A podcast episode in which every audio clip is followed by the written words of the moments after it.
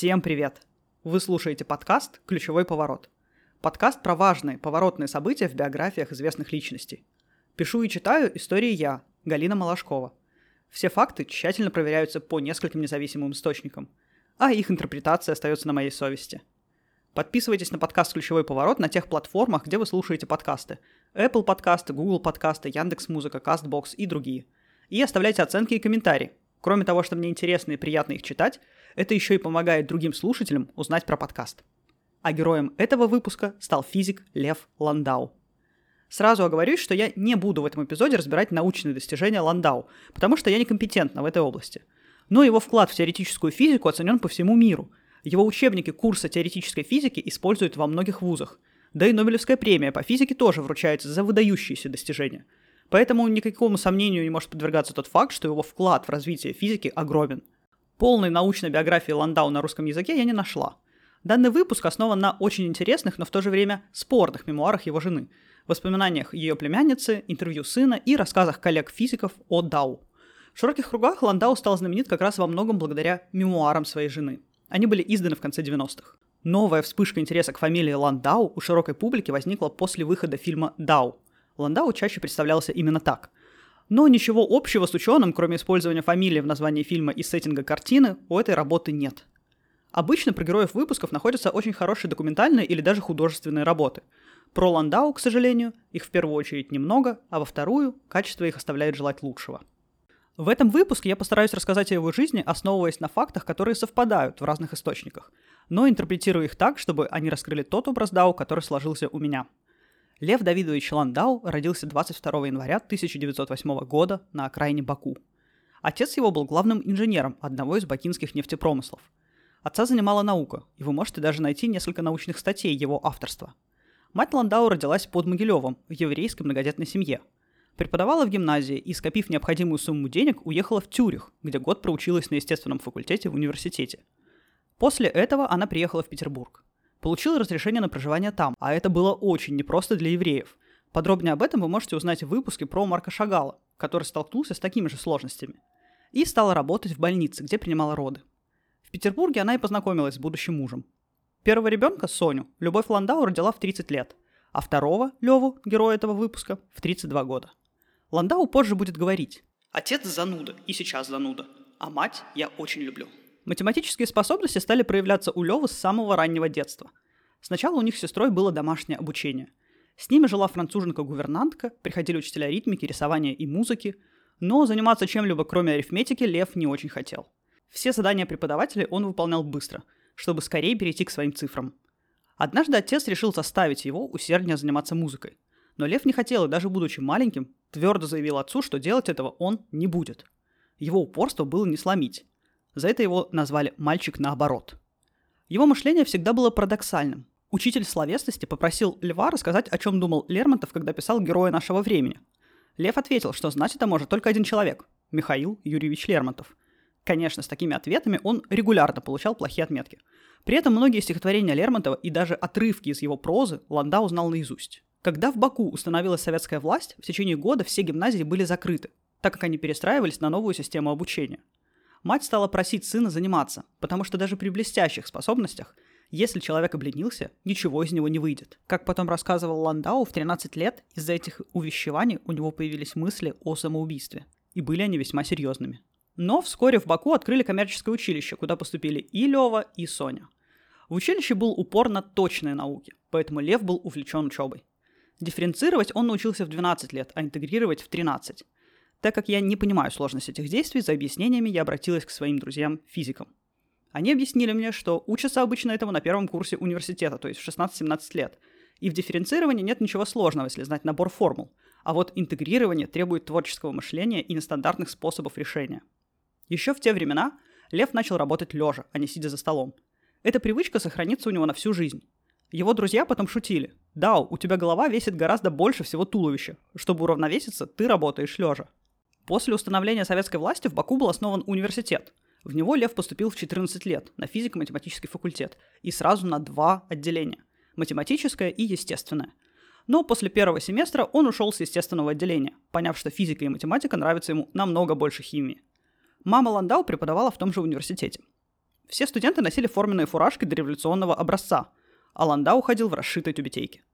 Не думаю, что это был протест. Скорее всего, Ландау просто больше нравился такой головной убор. В характере Ландау было много черт, которые часто свойственны великим ученым. Рассеянность, парадоксальное мышление, настаивание на своем вопросах науки, даже если это мнение противоречит авторитетам. И Ландау, и его однокашники, и преподаватели понимали, что талантливому студенту нужно ехать в научную столицу Советской России, Ленинград. Тем более там уже училась его старшая сестра. В 16 лет он перевелся в Ленинградский университет. Жили они с сестрой у тетки. Сейчас довольно сложно представить, что к вам приезжают родственники и живут с вами все время обучения в университете. Это интересная особенность советского быта, которую я часто слышу в рассказах пожилых людей. И она мне кажется очень человечной и даже жертвенной. Хотя, конечно, в тот момент она так не воспринималась. Скорее, это был естественный ход вещей. Именно в университете он приобрел свое прозвище Дау, потому что его друг сказал Льву, что Лан по-французски осел, то есть Ландау — это осел Дау. С тех пор друзья Ландау называли его просто Дау. Да и подписывался он зачастую так. А жена звала его Дауленька и Даунька. Многие вспоминают остроумие Дау. Вероятно, это было дополнительным свойством его парадоксального мышления.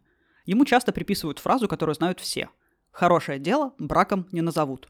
За достоверность этого факта я не могу ручаться, но встретила упоминание об этом у нескольких из его знакомых физиков. В 19 он поступил в аспирантуру Ленинградского университета. Как один из лучших аспирантов он был отправлен для обмена опытом за границу. Ландау не знал английского, поэтому пришлось спешно его учить. За полтора месяца он овладел разговорной речью и мог читать со словарем. Сначала он отправился в Берлин. Там, как он рассказывал впоследствии, он встретился с Эйнштейном. Он попытался объяснить Эйнштейну принцип неопределенности. Об этом факте он рассказал на одной из своих публичных встреч в 1961 году. Некоторые физики утверждают, что Ландау все же не был знаком с Эйнштейном, потому что о таком примечательном знакомстве он рассказал бы сразу вернувшись из поездки, а не спустя 30 лет. Вполне вероятно, что Ландау мог объяснять свои идеи на общей лекции, где присутствовал Эйнштейн. Назвать знакомством это сложно, но гениальные физики 20 века точно встречались. Дау посетил еще несколько европейских городов и в конце концов оказался в Копенгагене, где познакомился с Нильсом Бором. Нильса Бора Ландау будет считать своим учителем физики. Бор же считал Ландау лучшим из своих учеников. Еще один из учеников Бора говорил о Дау так. Внешне насмешливый и задиристый, что возможно проявление самозащиты. Ландау в душе бесхитростен и добр. Я в жизни не знал человека лучше Ландау. Затем Ландау отправился в Англию, в Кембридже он познакомился со своим соотечественником Петром Капицей, который еще сыграет важную роль в его жизни. Дау говорил на французском, который учил еще с гувернанткой в детстве, немецком и уже вполне освоился с английским, но все равно вечерами продолжал заниматься им дополнительно. Гений Ландау был настолько ярким, что один из физиков того времени сказал «Мы все питаемся крошками со стола Ландау». Его европейское путешествие подходило к концу. Он получил сразу несколько предложений от университетов остаться в Европе. Но Дау хотел вернуться и создать в СССР лучшую науку в мире – он вернулся из Европы в 1931 году, проведя в Старом Свете около трех лет. Вернувшись в Ленинградский университет, Ландау зачитал один из своих докладов, на что известный профессор и физик-теоретик заявил, что не видит в этой работе смысла. Дао ответил, что теоретическая физика – сложная наука, и не каждый способен ее понять. После таких слов Дао не мог оставаться в Ленинградском университете.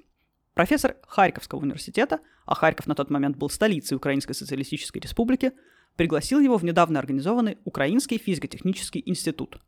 Дао это приглашение с радостью принял. Дао начал преподавать, и в его преподавательской карьере случались скандалы. На приеме экзаменов он не перевел большинство студентов на следующий курс. У него были обширные познания в гуманитарных науках. Иногда он проводил викторины вроде «Перечислите семь чудес света» или что значит латинское изречение «de nihilo nihil». Для справки. В семь чудес света входят пирамида Хеопса, висячие сады Семирамиды, статуя Зевса Олимпийского, храм Артемиды в Фете, Галикарнасский мавзолей, колосс Родоский и Александрийский маяк. А выражение «de nihilo nihil» значит «ничто не возникает из ничего» и встречается у Лукреция. Довольно быстро, во многом благодаря Дау, Харьков превратился в физический центр. К нему даже приезжал его учитель Нильс Бор с женой. В 26 лет Ландау была присуждена степень доктора физико-математических наук, причем без защиты диссертации. Это довольно редкое явление, при котором степень присуждается только за выдающееся открытие – так как мои познания физики, как я уже упоминала, весьма скудны, я попросила своих друзей-физиков объяснить мне, что же такое открыл Дау. Мне объяснили, что смысл теоретической физики не в том, чтобы делать открытия, а в том, чтобы их объяснять. То есть Дау объяснял и то, что открывали физики-экспериментаторы, и природу вещей и материи в целом. При этом он был универсалом, то есть его открытия были в разных областях теоретической физики. Однажды Ландау пришел на университетский выпускной вечер и попросил его познакомить с самой хорошенькой девушкой. Первой красавицей была выпускница химического факультета Кора Дробанцева. Так он познакомился с будущей женой. Это мог бы быть ключевой поворот, но переломным событием биографии физика я все же считаю другое происшествие. Кора была действительно очень красивой. На фотографиях она выглядит как голливудская звезда. Когда они познакомились, им было по 26 лет. Конкордия, а именно так звучит полное имя Коры, вероятнее всего была ровесницей Ландау. Однако на ее надгробии на Новодевичьем кладбище указано, что она родилась в 1910 году, а не в 1908, как ее муж. Возможно, это желание красивых женщин исправить такую бестактность времени, как старение, и урвать у молодости хотя бы пару лет. А может быть, для изменения даты рождения были другие причины. Проверить точный год рождения Конкордии или узнать причину его изменения, если таковая была, мне не удалось. Ландау влюбился в Кору. Она же всегда говорила про его огненные глаза и восхищалась, правильнее даже сказать, преклонялась перед его гениальностью. Его нельзя было назвать красивым, но обаяние таланта делало свое – при росте 182 сантиметра он весил только 59 килограммов. О себе он говорил, у меня не телосложение, а теловычитание. У Дау была собственная теория семейной жизни, и сквозь нее опять же просвечивало парадоксальное мышление. Он категорически не хотел жениться. Коре он говорил, прекраснейшее слово «любовница». Оно овеяно поэзией. Корень этого слова – любовь, не чита браку. Брак есть печать на плохих вещах. Естественно, Кору такое положение вещей не устраивало – но что оставалось делать? Она любила Дау. Дау уехал из Харькова в Москву. По воспоминаниям Коры, это произошло из-за того, что были арестованы его друзья-физики, и угроза нависла над ним. Но, по воспоминаниям Майя Бессараб, племянницы Коры, это произошло из-за конфликта в институте. Ландау ставили в вину, что он спрашивает студентов не только по своему предмету, но и, например, просит назвать автора Евгения Онегина, что уместнее на филологическом факультете. На что Дау ответил, что в жизни не слышал больше глупости. Ректор рассверепел и за это дерзкое замечание уволил Дау. Дау уехал в Москву, куда Петр Капица пригласил его работать в Институт физических проблем. Кора остается в Харькове, и Дау регулярно пишет ей письма. Многие из них приведены в мемуарах Конкордии Терентьевны. Письма Дау к Коре сохранились. Письма же Коры были изъяты у Дау при аресте. Ландау активно пропагандирует Коре свою теорию отношений и говорит, что она должна заводить новые романы для развлечения, просто от скуки – если ему представится возможность, он обязательно в Москве заведет романчик. От побочного романчика Дау будет любить Кору еще сильнее, потому что все женщины проигрывают в сравнении с ней. Если Кора его любит, то должна радоваться, что он преуспеет. Кора, как смею полагать, и любая женщина была оскорблена таким устройством дел, поэтому периодически не отвечала на его письма или отказывалась от поездок к нему в Москву. Дау, кажется, искренне не понимал, почему ее это настолько задевает – Отмечу важный момент. Дау был действительно немного инопланетянином, как называла его Кора. Его желание открытого брака, как бы мы это назвали сейчас, было обусловлено не распущенным нравом, а таким странным представлением о реальности. В качестве одного из аргументов в пользу этой гипотезы может служить хотя бы то, что впервые поцеловался Дау в 26 лет, и случилось это с Корой. Кора боялась, что не будет соответствовать идеалам Дау, поэтому каждое утро она стала делать гимнастику, которая занимала целый час. Она тщательно продумала свои наряды, отправляясь к Ландау в Москву. В 1938 году Льва Ландау арестовали. В тюрьму он попал за листовку против Сталина. При этом Ландау был убежденным марксистом. В тюрьме он провел год и вышел благодаря тому, что Капица взял его на поруки. Ландау отделался довольно легко. Его не избивали на допросах, не тронули близких. В тюрьме он провел не так много времени относительно того, какие наказания были в целом распространены в эти годы – Капица сказал, что экспериментально открыл сверхтекучесть гелия, и объяснить это открытие никто, кроме Ландау, не сможет. Капица пользовался большим авторитетом, и Дау отпустили, благодаря его заступничеству.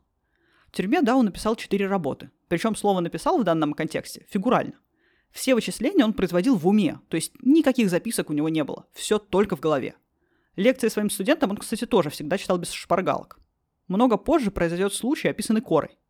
Меня попросили принять у себя дома французов из Парижа, специально приехавших снять кабинет физика Ландау. Они попросили меня письменный стол в кабинете Дау привести в рабочее состояние. Объяснить французам, что Даунька садился за свой письменный стол только для бритья, у меня не было сил. Положил на стол чистый лист бумаги и ручку с вечным пером. Мои гости решили, что я их не поняла. Стали хором мне объяснять, чтобы я пустую площадь стола обогатила книгами, таблицами, справочниками, которыми знаменитый физик пользовался, творя настоящую науку – Теперь настала моя очередь удивляться. Вы приехали из Франции заснять кабинет ученого-первооткрывателя. Но ведь он работал над теми проблемами в науке, о которых ничего нигде не может быть написано. Он первооткрыватель. Когда закончит работу, тогда появятся сообщения об этом в книгах. Справочниками и таблицами никогда не пользовался. В уме молниеносно решал сложнейшие математические проблемы. Да у нас в доме нет ни логарифмической линейки, ни таблиц, ни справочников. У нас даже нет технических научных книг. Вся наша библиотека состоит только из художественной литературы. Иностранцы меня выслушали, но им в это было трудно поверить. Они в один миг, без команды, рассыпались по кабинету и в библиотеке стали безуспешно искать доказательства того, что такого не может быть. Были очень удивлены и даже расстроены – когда сами убедились, что вся библиотека состояла из художественной литературы. Им пришлось фотографировать пустой стол, только чистая бумага и перо. После возвращения из тюрьмы руки Ландау выглядели так, будто были по локоть в красных перчатках. Дао объяснял, что у него нарушился обмен веществ, потому что у заключенных было пшенное меню, а пшено Дао не ест, оно невкусное. Когда пришел приказ прекратить дело Дао, он уже не мог ходить, только лежал и занимался наукой. Это опять же подтверждает необычность Дао – он голодал просто потому, что ему не нравилась еда. Занимаясь физикой, он забывал и о еде, и о сне. Однажды Кора проснулась ночью и увидела, что Дау нет дома. Он пришел под утро, потому что засиделся в библиотеке, и не заметил, что пришла ночь. Еще когда они жили в Харькове, однажды Коре пришел до нитки мокрый Ландау. Она сказала ему, что, видимо, на улице сильный дождь, на что он ответил «совсем нет, погода прекрасная». И когда ему указали, что с него стекает вода, он согласился. Дождь, видимо, действительно идет, просто я его не заметил. После освобождения Кора переехала к Дау в Москву, и они поженились. Дау переступил через свой принцип никогда не жениться. Кора по настоянию Дау приняла брачный пакт о ненападении. Он заключался в том, что оба супруга имеют право на сторонние романы и не будут испытывать ревности по этому поводу, а также в распределении доходов. Из мемуаров Коры Ландау. Согласно брачному пакту о ненападении, все денежные доходы нашей семьи делились так. 60% жене на все потребности семьи, включая и мужа, 40% мужу в личное пользование. Каруша, ты должна знать, свои 40% я буду тратить на филантропию, помощь ближним и, естественно, на тех девушек, с которыми буду встречаться. Любовь чиста и бескорыстна. Покупать любовь – смертельный грех. Так что на девушек пойдет самая малость. Цветы, шоколад, театр. Конечно, Корочка, сейчас я так влюблен в тебя. Даже не могу смотреть ни на одну женщину. В сравнении с тобой проигрывают все. Но в конце концов, любовницы у меня обязательно будут. В 1941 году Институт физических проблем эвакуировали в Казань.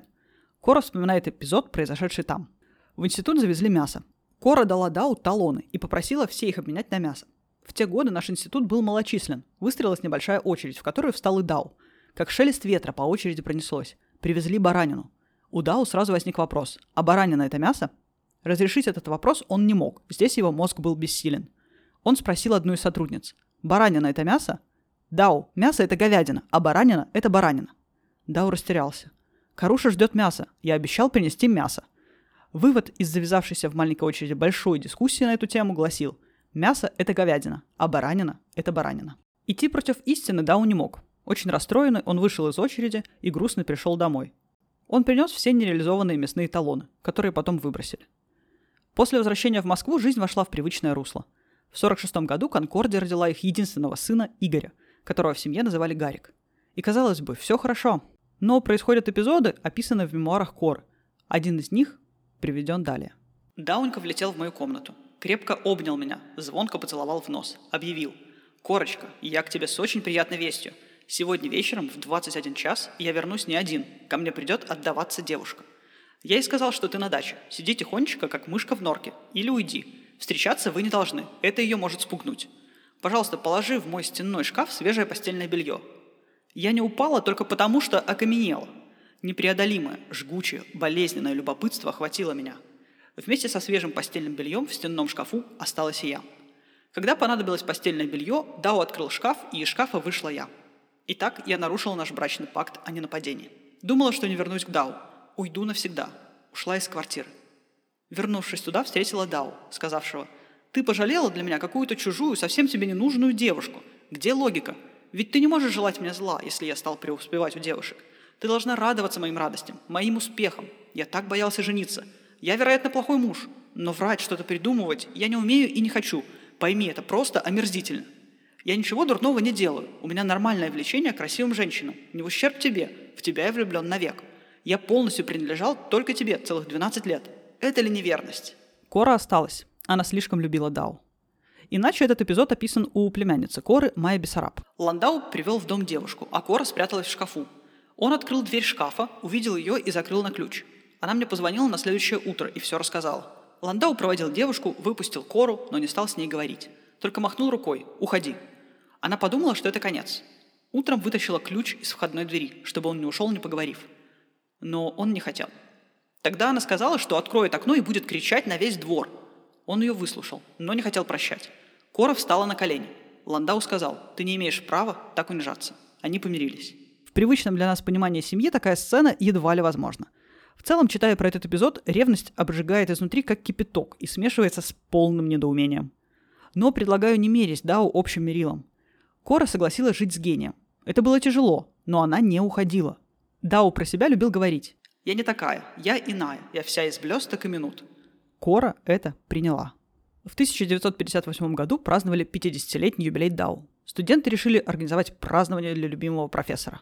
Такого рода мероприятия Ландау не любил. Говорил, что это скучище, а главным грехом он считал именно скуку. Но отменить мероприятие он был не в силах. Поэтому попросил обойтись без хвалебных речей. Только юмор и шутка. Дау сказал никаких пригласительных билетов, никаких объявлений, пусть все придут, кто захочет. И народ стал валить в институт чуть ли не с утра. Заполнили конференц-зал, все вестибюли, коридоры, сидели на окнах и на полу между рядами кресел, что называется маковому зерну, негде было упасть. Поток поздравительных телеграмм и писем перегрузил почту и завалил квартиру. Студенты Дау обожали. Коллеги иногда не разделяли таких чувств. Однажды Дау был приглашен в МГУ на заседание своей кафедры физиков – он перепутал аудитории и зашел на заседание к физикам-метеорологам. У доски докладчик глубокомысленно делал свои выводы.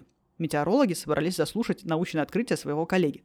Пригласили даже журналистов. Едва докладчик закончил выступление, к доске подлетел Дау. Он обратился к докладчику. «Вы меня, пожалуйста, извините. Я попал к вам случайно, перепутав аудитории.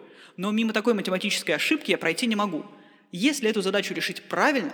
Белый мелок молниеносно мелькал по доске, подчеркивая ошибки докладчика то вы сами видите, весь эффект работы сводится к нулю. Работы нет, есть только математические ошибки. Стояла гробовая тишина. У докладчика отвисла челюсть. Ландау, еще раз извинившись, ушел. Когда все опомнились, раздался вой. «Кто? Кто его сюда пустил?» В 1961 году в Москву приехал Бор с женой Маргарет. И свой первый визит в Москве Бор нанес Ландау. Из мемуаров Коры. Как я готовилась к этому приему. Даже цветы подобрала в одной гамме с сервировкой стола. Награда была большая – Маргарет, войдя в столовую с мужем, сказала по-русски, «Как все красиво вы сделали». Оказывается, собираясь в Москву, они изучали русский язык. В Дании есть огромный роскошный дворец. Его некогда выстроил миллионер-пивовар для самого выдающегося человека Дании. Этот дворец по своей красоте соперничает с королевским. В нем живет со своей семьей Нильс Бор. Еще с харьковских времен жена Бора Маргарет представлялась мне женщиной, похожей на королеву. Живет в таком дворце. Я не ошиблась. В ней было что-то королевское. Она привезла мне в подарок красивый воздушный шарф небесно-голубого цвета. Меня поразили ее слова. Так трудно было в Копенгагене узнать, что жена Удау – блондинка. Я до слез была тронута тем, что семья Бора, собираясь в Москву, интересовалась мной. В честь гостя в университете было организовано празднество. Когда Бор и Дау с женами приехали к зданию, поняли, что не смогут пробиться в конференц-зал. Стихийно к крыльцу физфака стали пробиваться студенты-атлеты. Они образовали живое кольцо. В этом кольце шли с женами Нильс Бор и Ландау. Даже такое путешествие было небезопасно. Когда студент-атлет выдыхался, его заменял другой. Цепь студентов ликовала. Они близко видели Нильса Бора. Кора произнесла, что делает знаменитое имя Нильса Бора? И один богатырь из цепи сказал, знаменитость? Нет, что вы, знаменитость это Ландау, а Нильс Бор – это же просто живая легенда. Дау вывел свою формулу счастья. Она состояла из трех компонентов – работа, любовь и общение с людьми. Работа в этой формуле стояла на первом месте – в январе 1962 года Дау поехал вместе со своим коллегой в Дубну. Поехал он туда, потому что один из его учеников расстался с женой, и Ландау его хотел поддержать и проведать. На улице все было покрыто льдом. На Дмитровском шоссе водитель не справился с управлением. В машину врезался грузовик. Все пассажиры отделались ссадинами и синяками. Весь удар грузовика пришелся на Дау. И именно это событие я считаю ключевым поворотом в жизни физика – После аварии Дау проведет в коме около двух месяцев. Светила медицины считали, что его травмы несовместимы с жизнью. К спасению Дау были подключены ученые разных стран мира. Ему передавали лекарства из Лондона, к нему прилетали врачи из разных стран. Друзья физики смогли договориться, чтобы Дау предоставили аппарат для искусственной вентиляции легких. А их на тот момент в Москве было всего два. Один в Кремлевской больнице, и его не выдали. Второй в медицинском институте детского полиомиелита. И именно этот аппарат спас жизнь Дау. В восстановление его мозговой деятельности тоже не верил никто, кроме, пожалуй, жены Коры. Память стала к нему возвращаться. Дольше всего восстанавливалась ближняя память. Доктора были поставлены в замешательство, потому что на вопросы, какое сегодня число или что вы ели на завтрак, Дао отвечал «Я не помню, спросите у Коры». При этом Кора говорила, что и до аварии он никогда не обращал внимания на подобные мелочи, и действительно их не помнил. И именно в больнице Ландау получил высшую награду – Нобелевскую премию по физике. Кора писала, в те годы Дау был самым популярным человеком на планете. Писали, поздравляли не только коллеги по науке, писал и поздравлял весь народ. Я и сейчас храню добрые трогательные письма от фермеров Канады, Мексики и Калифорнии. Они меня и Дау приглашали как дорогих гостей посетить их поместье для окончательной поправки здоровья их целебным теплым климатом. Дау переводил эти письма, читая их по-русски, приговаривая. «Каруша, обязательно съездим. Каруша, когда я выздоровлю, мы с тобой будем много путешествовать». А француженки в письмах присылали фиалки. Нобелевскому комитету пришлось нарушить традицию своего шведского королевства. 20 декабря 1962 года впервые за все время существования Нобелевского комитета премия по физике была вручена в Москве, в стенах больницы. К Ландау постоянно приходили корреспонденты. Однажды произошел такой случай. Корреспондент, сделавший снимки, сказал Ландау. «Лев Давидович, у меня ЧП. Оборвалась пленка, и я щелкал впустую. Завтра редактор меня повесит. Пожалуйста, наденьте костюм и галстук, я вас хоть раз щелкну». «Нет, я устал, я не могу. А если я вам за это завтра ровно в 9 утра привезу портрет самой красивой девушки мира? Не обманете? воскликнул оживившись Ландау. Клянусь. Одевайте. На следующий день утром, ровно в 9 часов, корреспондент, верно своему слову, привез портрет «Мисс Фестиваль». Дау взглянул на этот портрет и сказал, «Ну и надули же вы меня. Да она страшная, как смертный грех». Это была кубинка. «Лев Давидович, простите, не обманул. Я сейчас же привезу вам портрет красавицы другого типа. Второй портрет был вскоре доставлен. Солистка ансамбля «Березка». У Дауньки глаза засияли, заискрились. Вот это да, это хороша. А потом добавил. А вы знаете, она похожа на мою Кору. Кора писала. Портрет к приезду Дау домой. Я повесила над его постелью. Он сейчас висит в его кабинете. Из больницы Кора забрала Дау домой. Физикой он больше не занимался. У него были страшные боли в животе, причину которых врачи установили неправильно. Доктора думали, что боли были неорганического характера, что-то вроде фантомных – но на деле оказалось, что это не так. Две трети мемуаров Коры посвящены описанию событий, последовавших за аварией. После трагедии на Дмитровском шоссе Дау прожил более шести лет.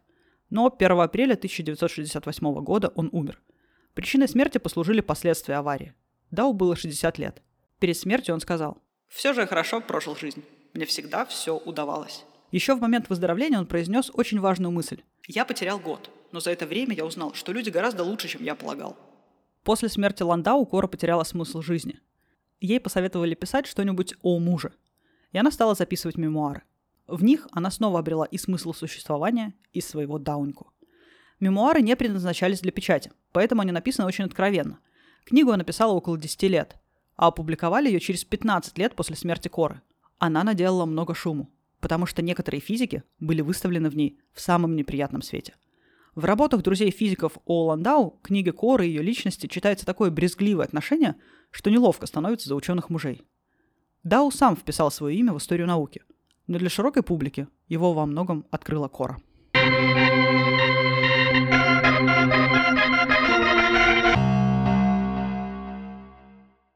Большое спасибо, что вы послушали этот выпуск. Не забывайте подписываться на мой инстаграм Малашкова латинкой. Туда я выкладываю дополнительные материалы к эпизодам – Большинство из них находится в разделе «Актуальное».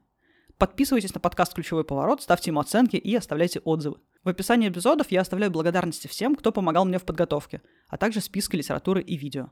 Еще раз вам большое спасибо. И до встречи через две недели.